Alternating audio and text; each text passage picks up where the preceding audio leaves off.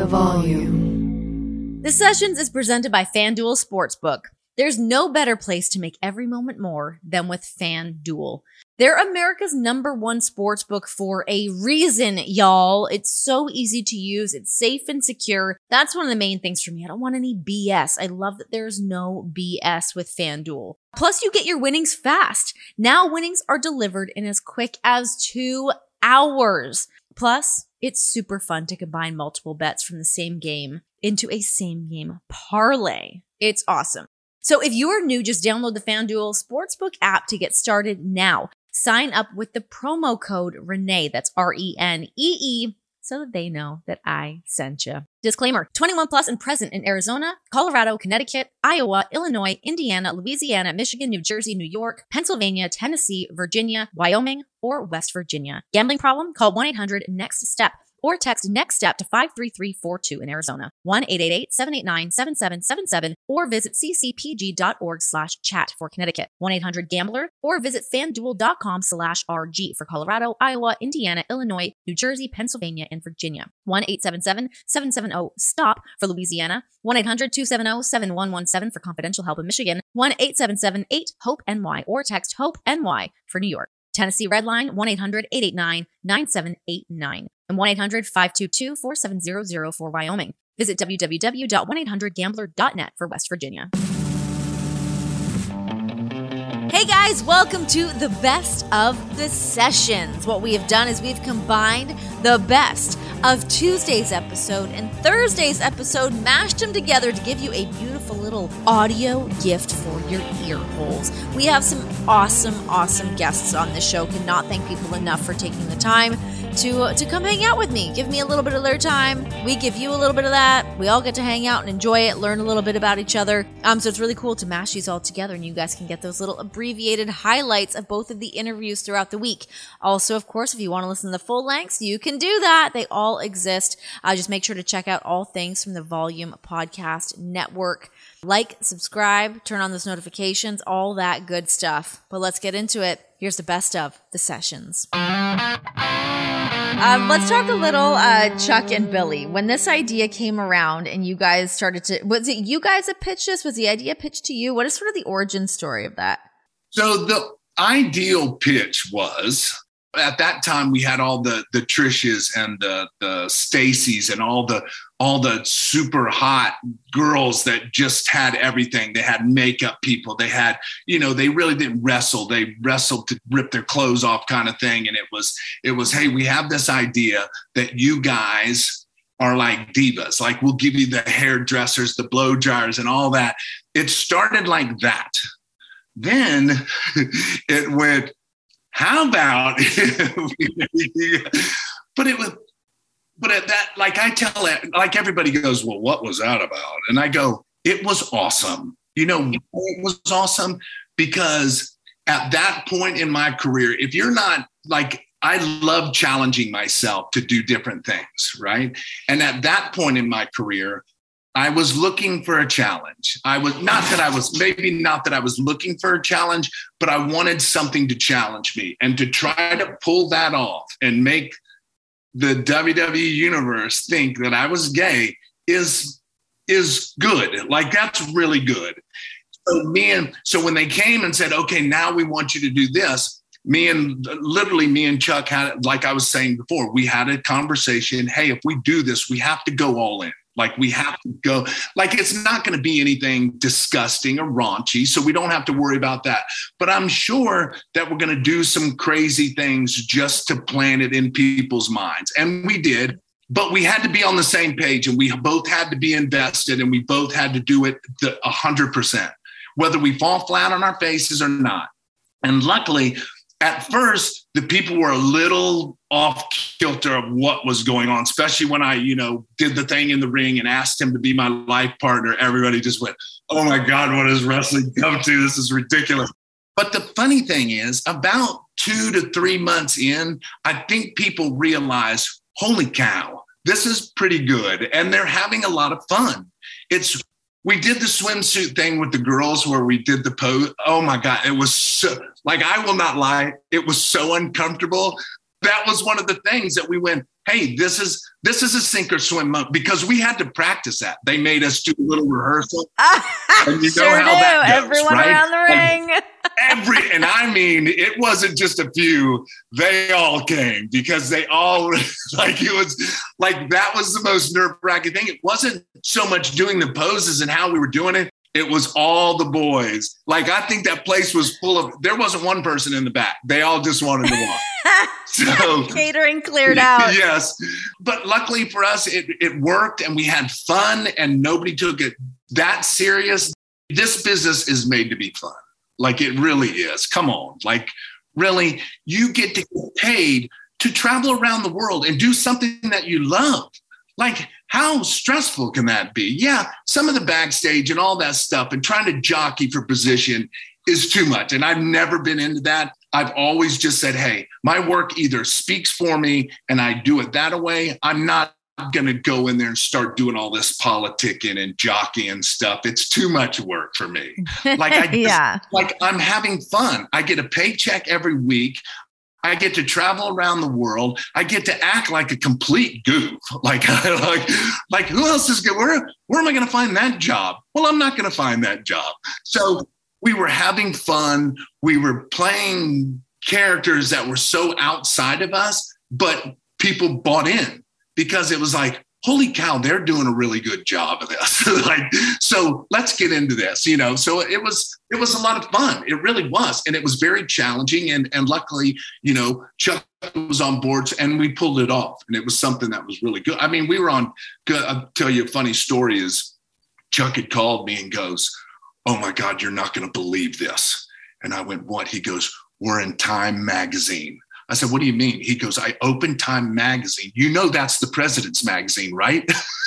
I went, I didn't even know the president had a magazine. Yeah, Time magazine is the president's magazine, and we're in it. okay. because like in the back, in the back, like about three quarters of the way through, there was a picture of me and Chuck in there, and it goes, Hey, WWE goes outside bound or something like that. And he thought it was the greatest thing. And I read it and I said, yeah, this is awesome. This is a president's magazine that we're in. but it went from us doing one thing one night to being on Good Morning America, the Howard Stern show. We did every news outlet there. So people were like wanted to know and they wanted to know what it was. And we just, you know, we did a good job of, of pulling it off. And it was fun. It really was. It was definitely fun. I mean, you've obviously had so much success uh, in your tags career. Um, what do you think made DX so great? And could another faction ever come close to what you guys did with DX? I say no, only because, and if people don't know, the DX documentary is out, which was done really well, I thought. And it was a lot of fun to do. But I don't think you can have another DX by no means, only because like what I've been talking about. Everybody knew their spot, everybody knew their positioning. So it wasn't like we never looked at Hunter as our leader and end all be all. It wasn't that. You just need somebody at the top and then you have all the cool stuff filling in. Yeah. But he was still at the same level we were. We didn't think of, you know, he was, you know, Tony Khan and we were, you know, the guys that brought catering in. At no means did we ever, and I'm just giving that as a dynamic. I don't mean it like that. Everybody knew their spot, everybody knew their positioning, everybody fed off of each other and did what they were good at. And that's what made us so good. That and some really cool stuff that we did, just being outlandish and ridiculous. So I, I don't think that you can have that because like nowadays everybody's like wants to be that guy or girl or whatever. And they don't, like me and Brian, X Pac, Chyna, we all knew our spots and we never wanted that spot because Hunter had it and Hunter was good at what he did there, you know? So that's the thing. I think you can't have that many people that aren't trying to move in positioning and it was at a special time in wrestling so i don't i don't really think that you could get that many people that had those different kinds of personalities to gel all at once. That's the biggest thing. Did you guys know at the time when you started doing the chops and the suck it that it would be a thing that people still say and do to this day? Like even people that don't even know that that might be a wrestling related thing that that just became this like cultural thing, phenomenon. There's not a person on the planet that doesn't know that. Like, oh, you're the suck it guy. yeah, sure am. Or you're, or you're the you're the ass guy. You're the Mr. Ass guy. Yes, that's me. But it's yeah, you never like you never know what's gonna stick to the wall when you throw it. You never do. You just do it, and then everybody either comes along or they don't, or they don't buy into it. But at the time when we did it, that was the thing. Hey, you wanted to do this. You wanted to tell everybody to do this. So it's just and then it just became so ridiculously hot that everybody, uh, like from football players to actors to tennis players, on you know, you hit a tennis shot and you'll see somebody do this. You go, really? That's really so crazy. like yeah, it, it is. It's it's crazy to even think that that's a thing. And you look back and you go, so that's what I'm known for. This and being Mr. Ass. Not bad, I wouldn't say. I mean, I would put that on my resume if I was had that kind of credit. I think it's great. yeah. I'm a fan. uh, what was it like working with Chyna? What was your relationship like with her? Oh, my best friend. She was amazing. She really was in all aspects of life. Great to train with, great to, you know, just be friends with her. She really, and it, and it even to this day will still gets me a little rocked up because it just it, it, she was that special to me. Like she really was. When she first passed i was so mad at her. Like it's just a like that's just life. That's just what we do. Like i didn't know how bad her struggle was because i went through the same thing. Luckily for me i came out on the good side of that. It doesn't mean that i don't struggle with it every day. It just means that today i have it under control because i'd connected back with her like a couple weeks before this all happened you know, she was worried about, hey, I'm trying to get back in the flow of things, but every time I go these promotions, you know, guys are just, you know, trying to take in. And I, I said, I get it. All you have to do is call me. I'll do them with you. I'll do, do whatever it is. And I'm not trying to make me sound like the savior at all, but I'm just saying she was that good to me. My wife literally said, Hey, you need to get her out of LA. Just have her move with us. You guys can travel. And, you know, because my wife is, is one of the most special people on the planet. So she is awesome. And she knew our relationship and never had a problem with it it was more of a brother and sister thing you know so it was it's it's horrible when things like that happen but if you stay in that life if you stay in that it's gonna get you. It will. I wish there was i go hey if you do this you might. No there is no might to any of that. It's all downhill and it goes downhill until you either die or you go to jail or whatever it is. And it's very cliche but that's it's what happens. I'm allowed to say that because i was there and that's what was going to happen. I never in any aspect glorify this but there is a bright side to this. Ask me and brian. We were deep deep in it but luckily for us we came out and we did the program and did what we were supposed to do there wasn't any hey if i go this way maybe it'll work no it doesn't what was the turning point for you that you decided I need to pull myself out of this? What was that moment? When I woke up on my floor and everything that I had was gone. Like my wife, my kids, my dogs, not like they like my dogs didn't even want to be in the same house with me. It was like my life was done. It was over. It was like I want to say I reached the bottom, but I was at the bottom to where death was next. And then that's just being real. Like that's that was coming next, and I knew it. And I was tired of living like that. But it was all me. It was no nobody else. Because I went to rehab once before because everybody was telling me to. Like, hey, you have a problem. No, I don't. I can do anything I want with this stuff and I have it under control.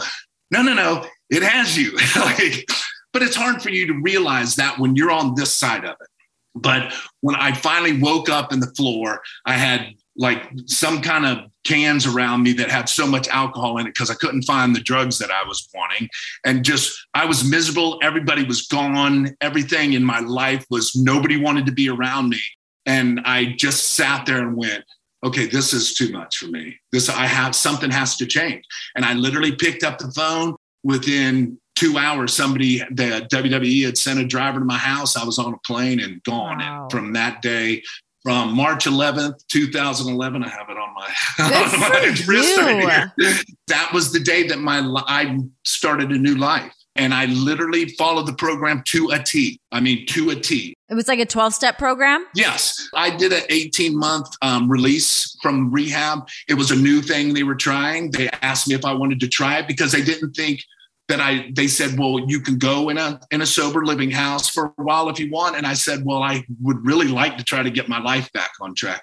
So we did this 18 month thing where they called me every day. And then if my if I got a text that had a certain number, I had to go and have a urine test or whatever. And I said, yeah, I'll at least that keeps me accountable. And I'm okay with that.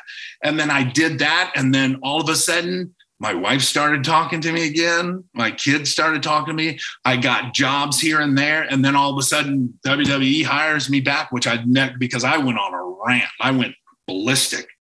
But luckily for me, they understood. They understood where I was coming from, what I was going through and stuff. And nobody ever held it against me. They just go, hey, you're, you're in a mess. But my life today without drugs, I've been drug and alcohol free for 11 years, has been amazing. Like it really had like if you would have told me that before, I would have went, okay, I get it. It's a thing you have to do, you know, go 90 and 90 and do all that stuff as a no, but this time I took it serious and I did it and look what I have today.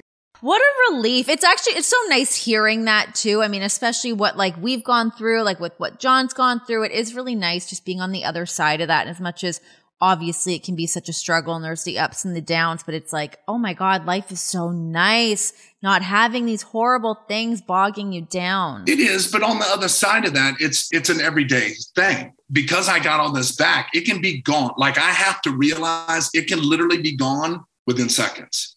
All I have to, all I have to do to ruin it is use. That's the, like that's the, like that's the reality. Like it took me 11 years to get where I am to make, you know, because it's not, oh, you went to rehab, cool, then I forgive you. And you're a, no, you're building, you're starting this to build this house all over again.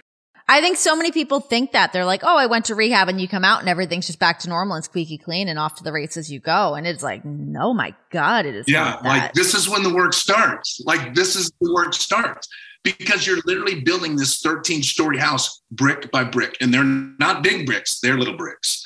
But as long as you stay on that path, you'll be okay. And it doesn't mean today, just while I'm sitting here, that it's not a thing that doesn't go through my mind. Yes, have the cravings and all that backed off? Sure, they have. But it's not something that I take for granted.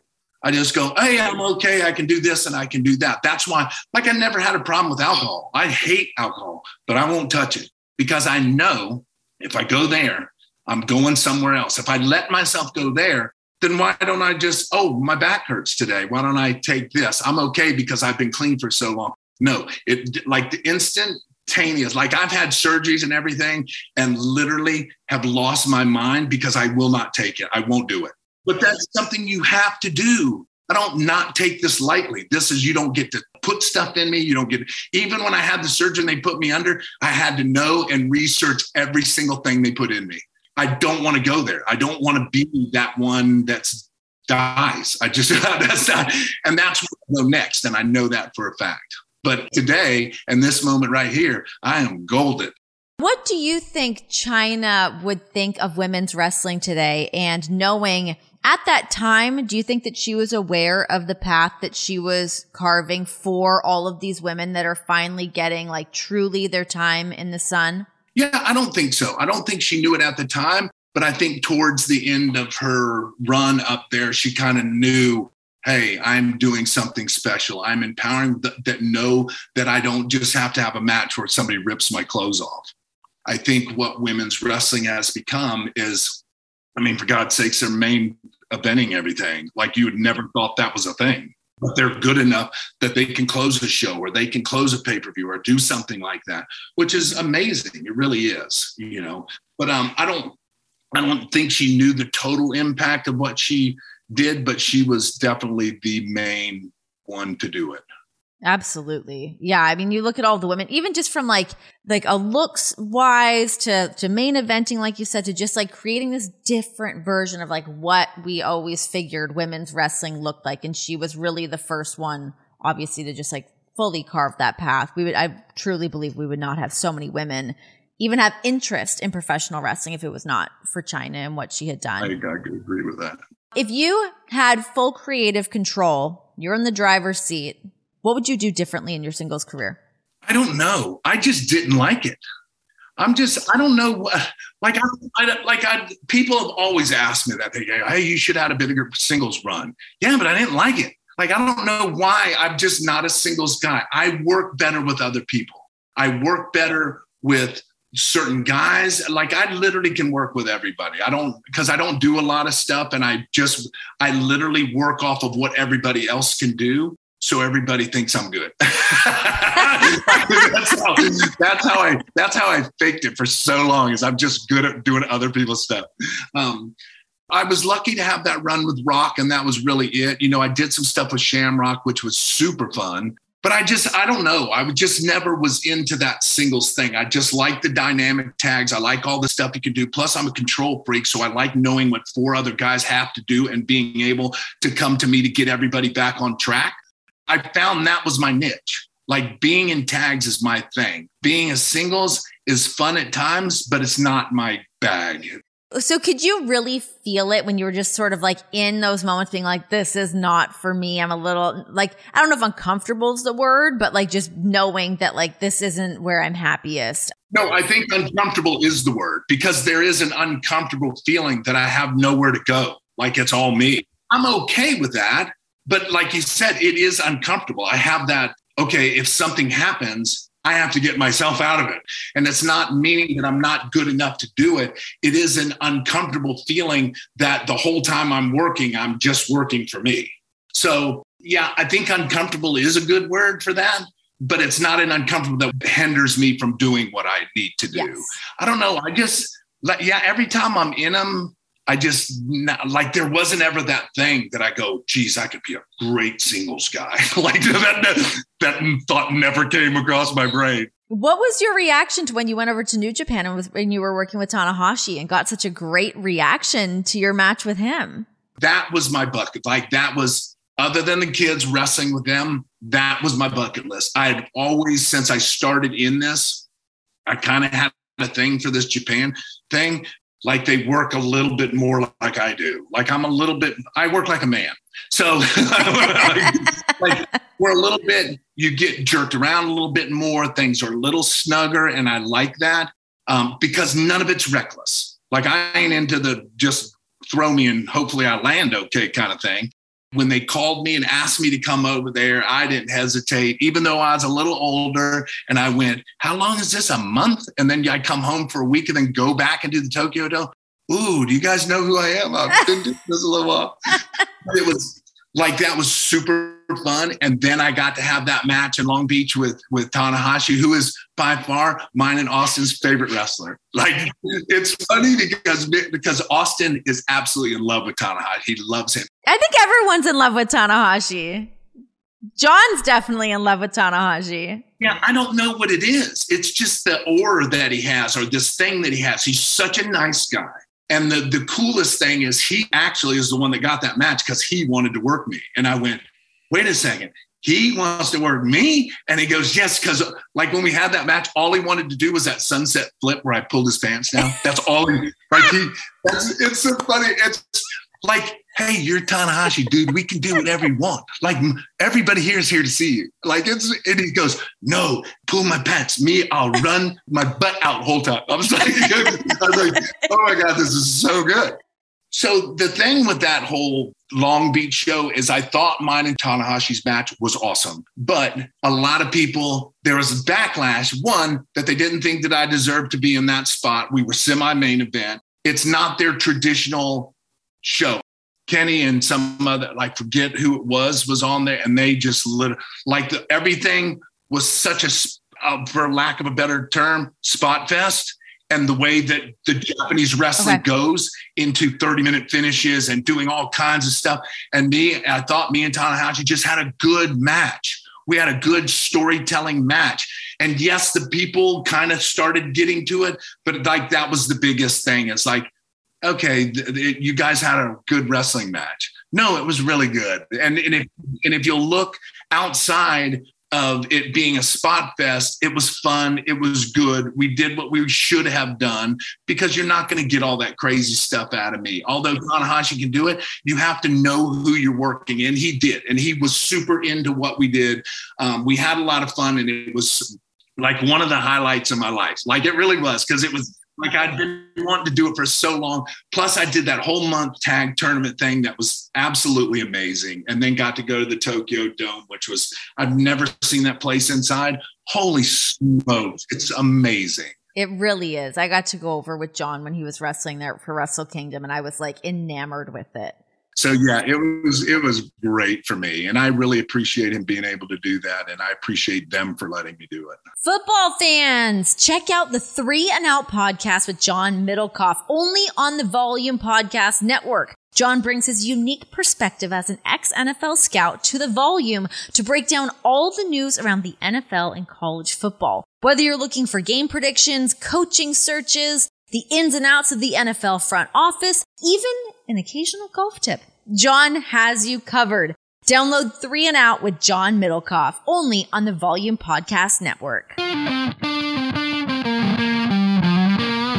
you and I were talking before, but I want to kind of find like some new segments to add on to the sessions, whether it's a part of the podcast, it's something we do on, on, you know, YouTube or whatever. But that was something I thought about doing where like I often like romanticize the idea of like, oh, let's just like pick an actor and watch all of their movies. Um, I really want to start with Elvis. And I know obviously you're a huge Elvis fan. Um, but getting into like a bunch of his movies, I just watched the, the Elvis movie. By the what way, what did you think of it? Because Elvis Week just passed. They they have a a whole week celebrating and memorializing the King of Rock and Roll because he he died last week. So it's they they celebrate his life on Sirius XM. They do a whole bunch of stuff. My brother has a radio show. He's been celebrating Elvis, and it's what what what did you think of the movie? So I love Elvis. I thought Austin Butler was amazing. He's so just like exudes that like mystery and that handsome charm that was Elvis. Like love, love, love that. Um, but here's the thing I'll say that I, I actually didn't love the movie. And I know everyone loved it, but I think the reason why I didn't love it, A, it was too long. Too, too long. And B, I, if I watched it in the theater, I would have liked it more, but it jumps around so much. And I was watching it at home and I'm like getting up and getting a snack and then I'm looking at something on my phone. I needed to see it in a theater with undivided attention because I'm sure I would have been completely enthralled in it. Um, but I do feel like they did a really great job of covering all of the versions of Elvis. Yeah, it's it's that real phonetic pacing energy that um, kind of threw me off a bit too. Yeah, I wasn't expecting it to be that fast paced and jump around as much as it did. I thought it was going to be a little bit more of like that linear story. Right, and I I thought that too. But that's that is Baz. Uh, what is his name? Lusherman. I think that's his name. He's the, he's the Australian filmmaker that that directed Elvis, but he's been doing that type of editing for a very long time. There was things that I wish that they would cover more. Yeah, they talked about his mother Gladys. They really didn't get up to how the perpetual fuck up his father really, really was. Um, they didn't give us more of the Priscilla stuff. Yeah, I would have liked some more Priscilla. They could have. I think they could have gave us the spiral that he went down once she left and all these other women that he was with that would just allow him just to do all the drugs. And you know the Memphis mafia were just a bunch of yes men you know all of all of that stuff. Yeah i think they covered a lot of to me i think it was very tom parker centric where they were they were telling the story through the eyes of colonel tom parker who is probably the greatest snake oil salesman in the history of snake oil salesmen. Tom hanks man just he's he's great obviously. What what a dumb statement. Obviously Tom Hanks is fucking great. Duh. But like I'll just repeat it here. But to me, I, I don't think it gets it gets none better. And I like the fact that they would show and they did it real quick too, because they are real pivotal for himself, his movie roles. So it was just real quick, this and then this and then this one to this, and then at the end, right before the 68 comeback special, he just filmed, I guess, Harum Scarum. So he's sitting in the trailers and they're playing Blue Christmas. And they were going to do a Christmas special. And that's when he comes out with If I Can Dream and and whatever. So like the whole thing was he didn't want to do a Christmas special, but Tom Parker was forcing him to do a Christmas special, or that's what they want you to believe in the movie. I wish someone would force me to do a Christmas special. Shit. I know you do. You're the you're the queen of Christmas. So um, they he then he, he has this secret meeting with these two guys, and you get what you see with the 68 comeback special, which I think you should watch because I think you would absolutely love it. It is pure Elvis 60s. He reinvented himself. He comes out in the black leather outfit. He starts doing um it's the same music but just a little bit different. It's a little bit more like, you know, modern a little bit and it's just off to the races after that. He becomes he, he revitalizes his career just just by doing that. I think we should definitely uh, do an Elvis movie night. Like, I would love to do that. I think it would be fun. Yeah, just to like I don't know, even just like doing like a little like side little book club thing and like watching a bunch of movies and then like kind of rehashing a bunch of them. I, I just think that would be kind of fun. Whether it's doing new stuff or going through old stuff, I'm I don't know. I I, I love watching movies, so we might as well talk about it, right? Speaking of um, the director of the Elvis movie, I watched another one of his movies a couple of days ago, and I fucking hated it. What was it? It was Romeo and Juliet, starring Claire Danes and Leonardo DiCaprio. You don't like that movie? No, hated What? it. Hated it. Was that your first time having seen it? yeah. Oh my God, can I tell you how much that movie imprinted on my soul as a teenager? That movie also has one of the absolute best soundtracks ever of all time. I will always say on record, Talk Show Host by Radiohead is one of my favorite songs of all time. And it transports me to being like 12 or 13 when that movie came out. And they're like between the fish tanks staring at each other. Claire Danes is this like beautiful, ethereal, literal angel. And oh my God, Leonardo DiCaprio, the things I would have done to breathe his air as a child, let me tell you. Oh my goodness. I once dated a guy because he kind of looked like him. That was a mistake. All right. They, they they say don't don't date the people that you lust over in real life, and there you go. You got to take you got a taste of it. You learn these things as you go, you know? Um, nice guy. Very nice guy. Um, but no, like, so what did you not like about that movie? There's one scene that I absolutely love. Okay, I'll tell you. I'll tell you. No, I'll tell you what I love. It's the scene right before they go into the masquerade ball, and Harold Pettigrew, who plays Mercutio, pulls up, and he's fully decked out in drag, right, with the wig and like the corset and like, and he, Harold Pettigrew is an absolute He's fantastic amazing. actor, right? He's amazing. So now, so they're doing the old English, forsooth, young maiden, and I with thee, and I, I just I don't like the way like the delivery was, but you could tell what they're doing, right? So they're talking about love and love is this, and you got to live your life, and then he pulls out the ecstasy and he puts it on his finger. I love the whole thing, and then you see they're singing "Young Hearts Run Free." That that scene, that whole scene is great. Like as like the the, the pistols hanging off the the arm, you know, and then they're at the party, and then you have Paul Sorvino, and then like the whole setup with that. Like this is like this whole musical scene. That's the only scene that I like in the whole thing. I need you to know that I have, I feel joy right now, even talking about this movie. Like, I want to go watch it now. There's so many great scenes. The music, like, that is true. I know I've talked about the soundtrack a second ago, but like, aside from just like talk show hosts, like, there's so many great songs, great moments, great performances. Oh my God. I just did not like the the English part of it, like that ye old English. If they did not do that, though, it would have been like sacrilege to the Shakespeare. That was such an intro to Shakespeare for me because I, when that movie came out, I went and read Shakespeare, or I went and read Romeo and Juliet. And then it just kind of, I actually have like a Shakespeare for Dummies book downstairs that like breaks down all of uh, Shakespeare books. But, uh, no, I I love that movie, especially like the time that it came out and I feel like that's like a really sweet age too when you're like you're like 10 to like 15 is like that very pivotal like who am I? What are my likes and my dislikes? What are my interests? And that movie was one of my interests. I will say what is kind of nifty was that scene where she comes out of the elevator. He finds her and he's and he's like enamored with her. At first, like he's about to climb the trestle, and he whispers it real quick but soft. What light through yonder window breaks? It is the east, and Juliet is the sun. Arise, fair sun, and kill the envious moon. I like that you can just quote that. That's a good skill to have. that is a good. I'm- I'm you know what? Dudes are weird like that. I feel like guys' brains retain information like that. John can quote stuff. Like he'll say something. I'm like, I have not a clue what you're talking about, and like he is direct quoting something that he saw once. Like he'll he'll quote like random episodes of Frasier, and I'm like, what the fuck are you talking about?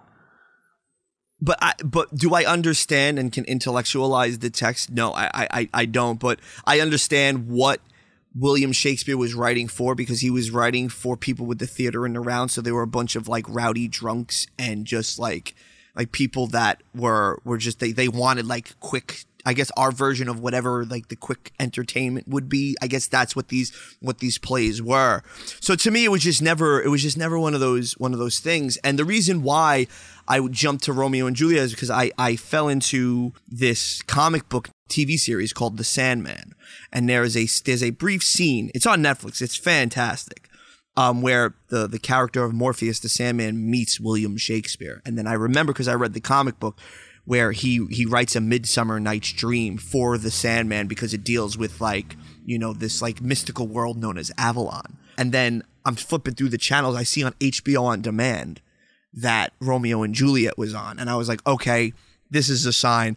I'm going to sit and watch it. Outside of the initial amazing shootout in the beginning of the film, I'm just like, what a great scene that is! Holy moly! Yeah, it's it's great. And I didn't know that a young a young, even younger, handsome Paul Rudd was in this movie. Yes, that was like a big. When you think of like Paul Rudd doing that movie and Clueless, like pretty close together, like those were really great breakout roles for him. Like, I'm like, how old is this brother? I know. Uh, that dude is aging well. I bet you he gets some great facials done. You think he dermaplanes? No, I think he's probably like a real salt of the earth kind of guy. Can men even dermaplane, or is that called shaving? I don't know. I don't. I was actually wondering that because I don't think so. I think at this point, I just think it's shaving. Yeah, I wouldn't. It wouldn't. It would do nothing on my face. I think it's just shaving as well. Um, there was something else I was just going to tack onto this. Oh, I know what I was going to say. Have you watched um, uh, the Manti Te'o? Te'o? I always think I'm saying his last name wrong. Manti Manti Te'o's uh, documentary. No, I've been watching The Captain, the seven part documentary on Derek Jeter. Is that is that great? Yeah, I, I'm a big Jeter. I mean, grew up in New York. How can you not love Derek Jeter? He's the coolest son of a bitch in the world. Everybody wanted to be Derek Jeter. So, what is about the Manti Te'o doc? So it's him essentially being catfished by this other Samoan dude um, that now is transitioned into being a woman. Um, but it's this whole thing of like, uh, you know, number one draft pick, uh, going to college. He ends up going to Notre Dame. The whole world's watching him. He's bringing like this whole new life back to Notre Dame, a school that has been like losing, losing, losing, all those things to them bringing on Manti Te'o and he uh, he's ripping it up has such an incredible season but he has this like side girlfriend that he's talking to the whole time. Um Lennay uh, I can't remember what the last name is but Lennay. So he's like talking to her. They don't ever meet. She says hey or her her brother calls him says that she's been in like a car accident and she now has leukemia. Then she ends up dying. And it's like she dies hours apart from like when his grandmother died, who like obviously like legitimately died. Uh, but it's like this whole twisted thing of him being catfished. But then they get into like the, the other conspiracy theory that he was like behind the whole thing and he was like part of this whole mix up, which I don't believe to be true. I think he was just a very naive kid. He was a kid. He was 21. Right? 21? Like, it, it was a baby, anyways. And he's got like the world looking at him. He is like laser focused on football. He thinks he meets this other Samoan woman that has like the same interests, same backgrounds as him, all that stuff. So he's like, oh, I found this great chick. She's a babe. She's got all these things going on. Eventually I'll meet her, but I'm busy right now. So I'll just keep talking to her in the meantime. Um, I think he just got like wrapped up in all of that and then got blindsided. And then like dev obviously devastated when he thinks his girlfriend has just died. It's it is a trip. Like it is quite the roller coaster. I highly recommend going to watch it. It's fascinating. I gotta peep this now. yeah. I gotta. I yeah it's gotta- only it's only it's just a two-parter so it's like an easy i think each episode's like an hour hour and a half something like that. Um but yeah really a fascinating deep dive. But it's odd to me uh, like so i guess someone from deadspin had gone on this whole thing of like trying to figure out who Lennay was. Um, and then they get into this whole like other sub story of it of thinking that he was a part of orchestrating this whole thing as well. It's, very bizarre. But no, I think he was just like a poor dum dum that got like. Why would they think that he was part of the whole thing? What would like there has to be a reason. You can't just say like, "Oh, he he did this because he wanted to get more famous." There was a couple different like interactions between him and the guy that he was talking to posing as being his girlfriend. I think they like kind of thought that they actually knew each other beforehand and like pulled up like some tweets between them or something. I don't know. My memory's not very good, but This is why, man, I try to stay away from internet dating. well, we're smarter now. And that's the thing that sucks too is like then at this time this was 2013. We we were privy, but not to the degree that we are privy now. He said he was like, I think I was like the first term of somebody ever even actually using the word catfishing. He goes, I'd never heard it before. I didn't know what it was. Um, so yeah, he thinks his girlfriend dies and he's like on the phone, like staying in touch with her family. Thinks she, he's talking to her brother or cousin or something. And then she goes, it's Manti. It's me. Listen to my voice. And he's like, what the fuck? Like totally thrown for a loop that he's like mourning the loss of his girlfriend. She's like, psych, I'm here. And no, I was never your girlfriend. This is this is gnarly. I gotta watch this now. Definitely watch it. You know what I've been watching? Uh, I'll, I'll just I'll tell you the plot real quick. This guy comes out on national TV. This is a Jeter thing? No, no, I'll just I'm gonna fill you in. I'll tell you I'll tell you the title in a minute, right? This guy comes out on cable network television. Comes out of like the closet? No, just comes out just comes out on TV Okay, during this live television show. Okay, I'm going to shut up and let you talk. How about that? And he starts shooting on Hangman Adam Page. For no reason. or was there a reason? Oh my god. Here's wait, here's the kicker. Then he starts shooting on this other guy named Eddie Kingston. Poor Eddie. And all hell on the internet starts to break loose. That was a pretty fun two hours of like keeping up on what's going on in the world of wrestling. I've got my finger on the pulse. Wow. Right. Without without peeling back too much of the curtain because we know who's involved with this thing. Sure. Yeah. I, what a, it just in general, I've I'm really I'm I my head's on a swivel right now between like what's going on in WWE, what's going on in AEW.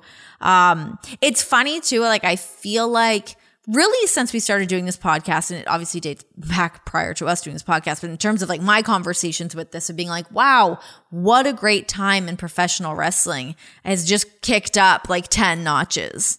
It's it's been very very good. It's been very entertaining. I'll say this too. I I feel um in terms of the WWE stuff, my like takeaway from all of that is like how happy I am for how many awesomely talented people that maybe didn't get to be quite as talented as they could be due to restrictions and limitations and whatnot.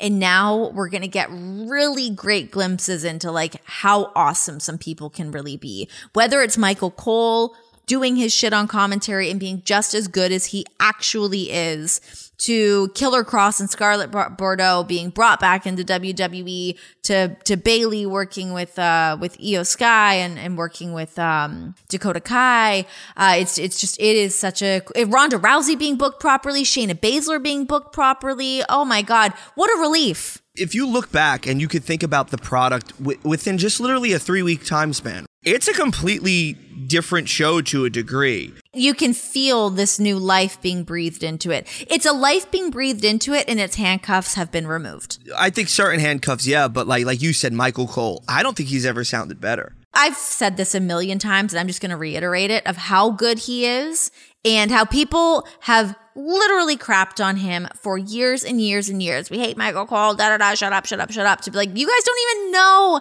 how good he is and what a regular, like, Raw looks like for him, what SmackDown looks like for him, whether he's taking notes from the truck, whether Vince is talking to him in his ear. Like, that dude is in a pressure cooker every single show and he takes the brunt of it.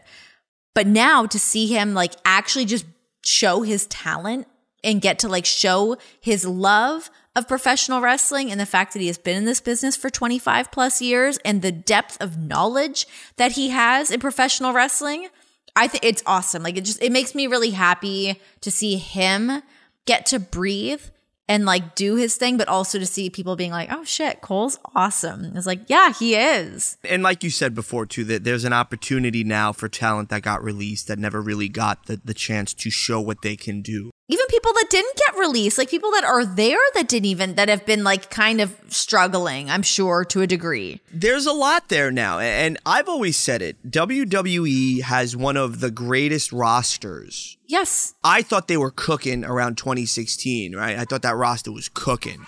And now, man, this roster is just on fire. And that's the important thing to me is watching and telling interesting and compelling story.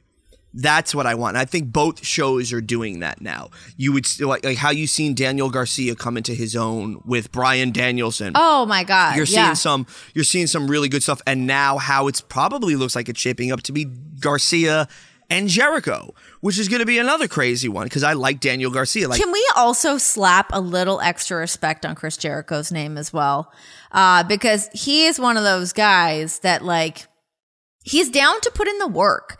You know, like he reinvents himself at every corner. He, for him to show up and have the match that, that him and John had, uh, what, two Wednesdays ago, um, to see him show up as Lionheart, Chris Jericho, straight out of the dungeon, ECW, like it was just, it's so cool to see how great he is, how great he can move. And as much as like, when you have someone for so long and you know how, you know, people love Jericho, obviously, but, um, I think actually just like, taking a second to be like, dude, like for his age to be doing the stuff he's doing and the fact that he always wants to like learn and stay with what's trending, what's going on in the sport, what's going on in entertainment.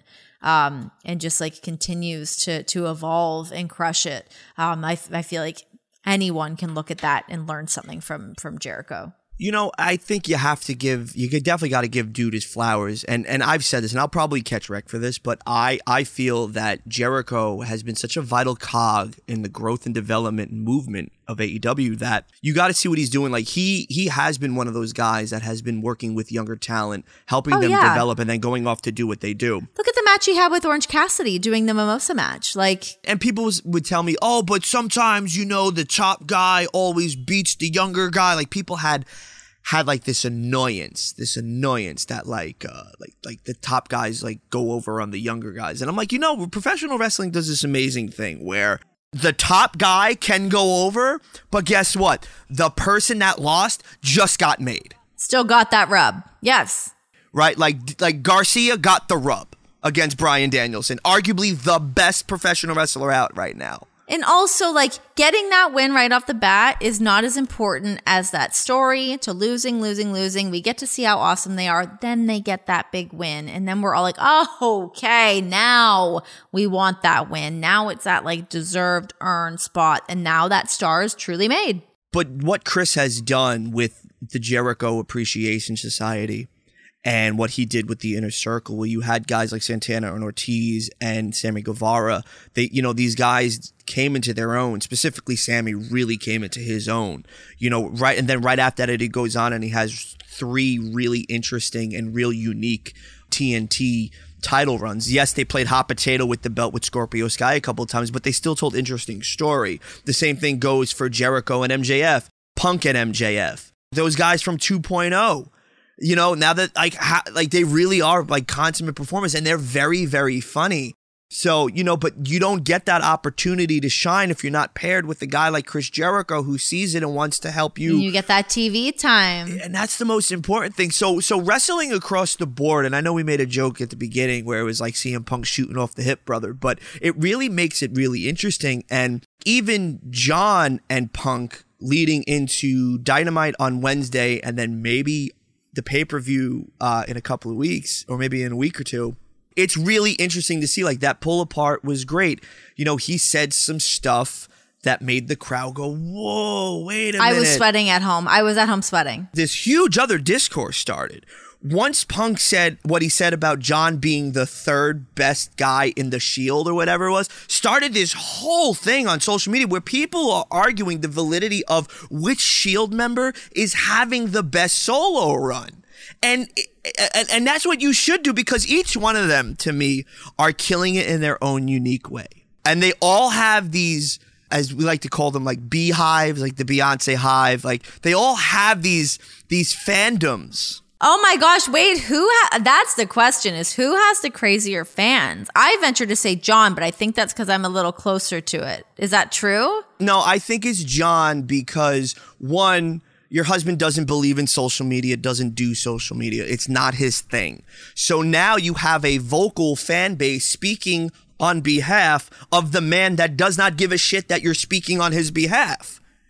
So if if we're talking about who wants to who where are we ranking our shield guys then you th- th- it's not even like they don't care. They're all doing just fine yes. They're not out there comparing notes of who's having the better year. But the fans are doing that and you know what? There's really some interesting takes on like i was I reading some of I them bet where there is where they were saying at first when Roman came out and won the Universal Championship and started the tribal chief thing, it was great. Then it started to wean a little bit. Maybe it's going to pick back up again.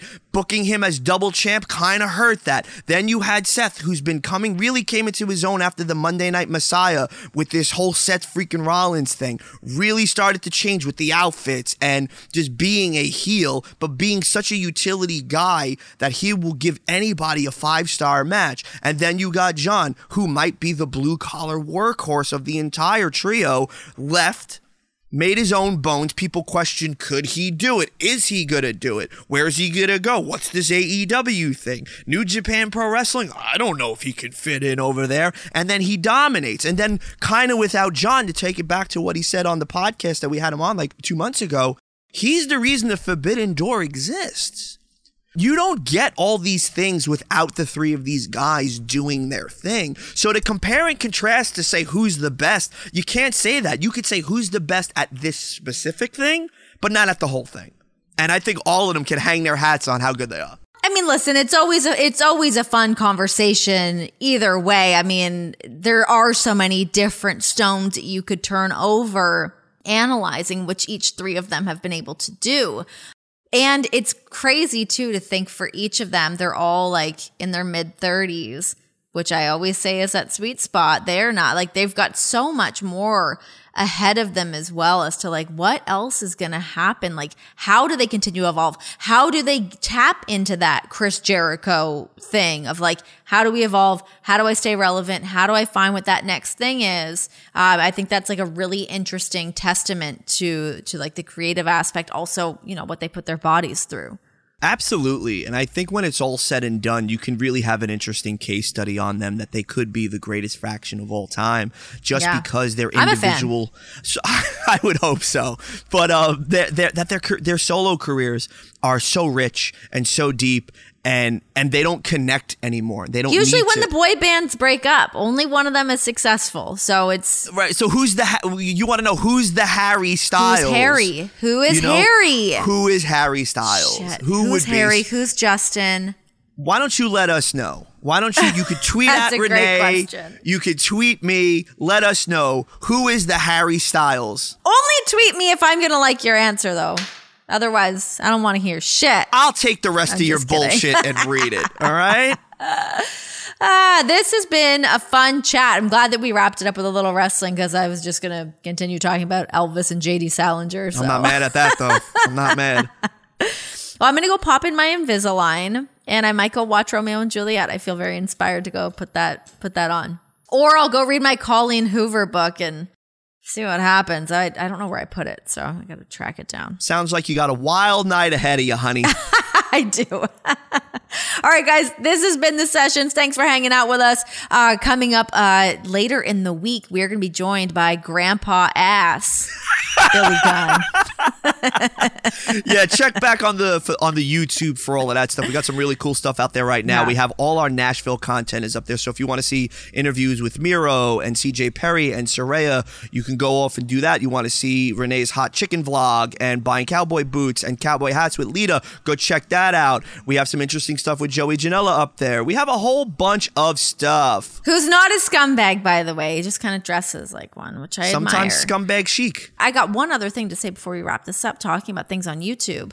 You know what I bought the other day is uh, I I'm a sucker for Instagram ads. So it's this thing called Pivo, I think, and it's this little motion tracker um, device that I can plug my phone into, so I can do more cooking content without needing a cameraman. Game changer. It's going to track me while I'm in the kitchen. Game changer, guys. So I ordered it. I got it yesterday and I opened it and was like, you know, it's like scan the QR code to download the app to get it set up. And their app actually is not up and running. I fall for the Instagram ad. So hopefully I can figure it out and get it working without the app. Uh, but either way, guys, the future is looking friendly. There you go. It's looking delicious. Or dare I say, messy in the kitchen. Uh,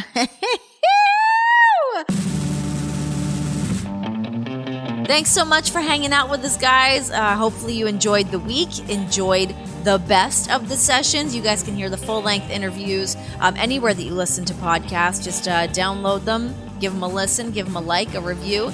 And if you want to see what you're hearing, head on over to my YouTube page. Just search Renee Paquette. It's all up there, and you can see us talking, having this interview, having a hangout. It's all up on there. Um, and that's been like a really great, cool, growing community. So uh, I'm really enjoying the hangouts on the YouTube as well. So we can see you guys over there.